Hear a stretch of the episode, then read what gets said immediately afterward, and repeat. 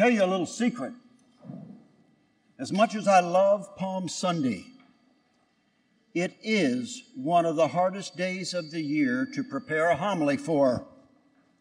Not because there's not enough to say, but because there's too much to say. We have not just one gospel, but two. And one of them is the beautiful and evocative passion narrative that we just participated in. Each of the readings in the psalm also contains so many treasures. How can a preacher possibly bring together the many theological and emotional elements of today's celebration? A thoughtful homilist senses that the occasion of Palm Sunday, marking our entrance into the holiest of weeks, deserves some truly thoughtful words. Add to this the fact that Mass today is a little longer than usual. So, I'm a bit under the gun, as they say. Perhaps we take Jesus a little too literally when he says, Could you not stay awake one hour with me?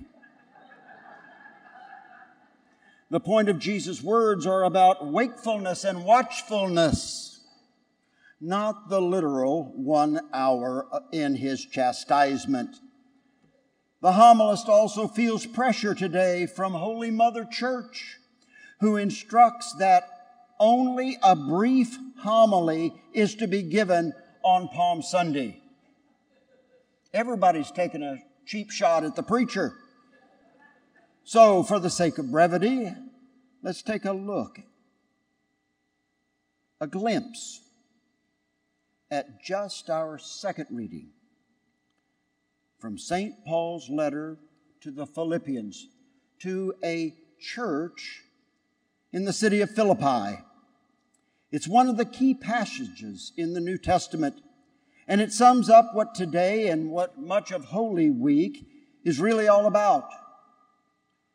It is deeply insightful. It is a meditation on what theologians call Jesus's kenosis, a fancy word, a theological word, his self emptying of his godhood,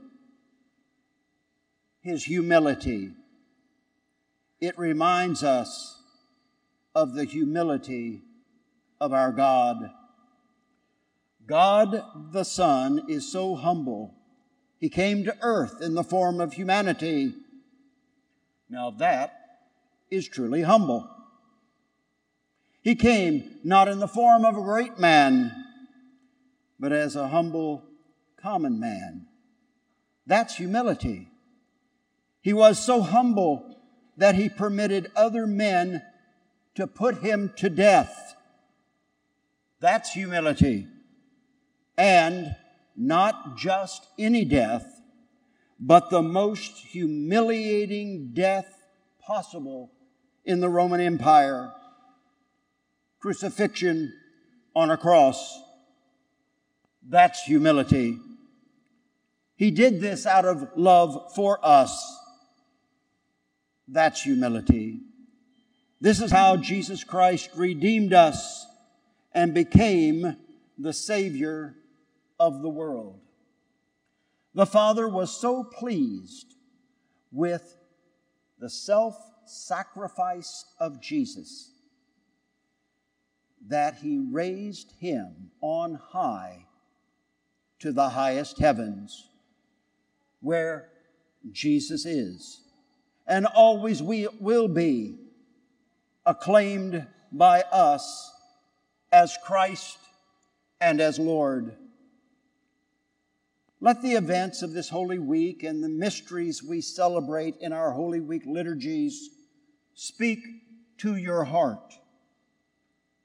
Or rather, through these events, let God speak to your heart, remembering that God does not only want to touch our emotions this week, He wants to deepen our faith. Allow God to do this. And our imitation of his humility will come of its own accord.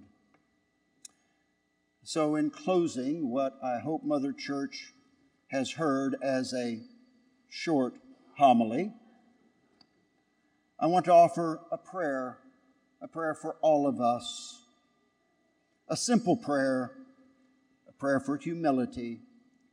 So I ask you to simply remain seated, bow your head, let us pray. Lord Jesus, when you walked the earth, your humility obscured your kingship. Your meekness confused the arrogant, hindering them from grasping your purpose.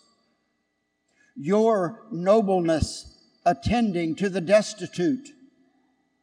Teach me to model after your eminence, to subject my human nature to humility. Grant me with a natural inclination to never view myself greater than anyone else, banishing all lingering sparks of self importance that could elevate me to think greater than even you. Let my heart always imitate your humility.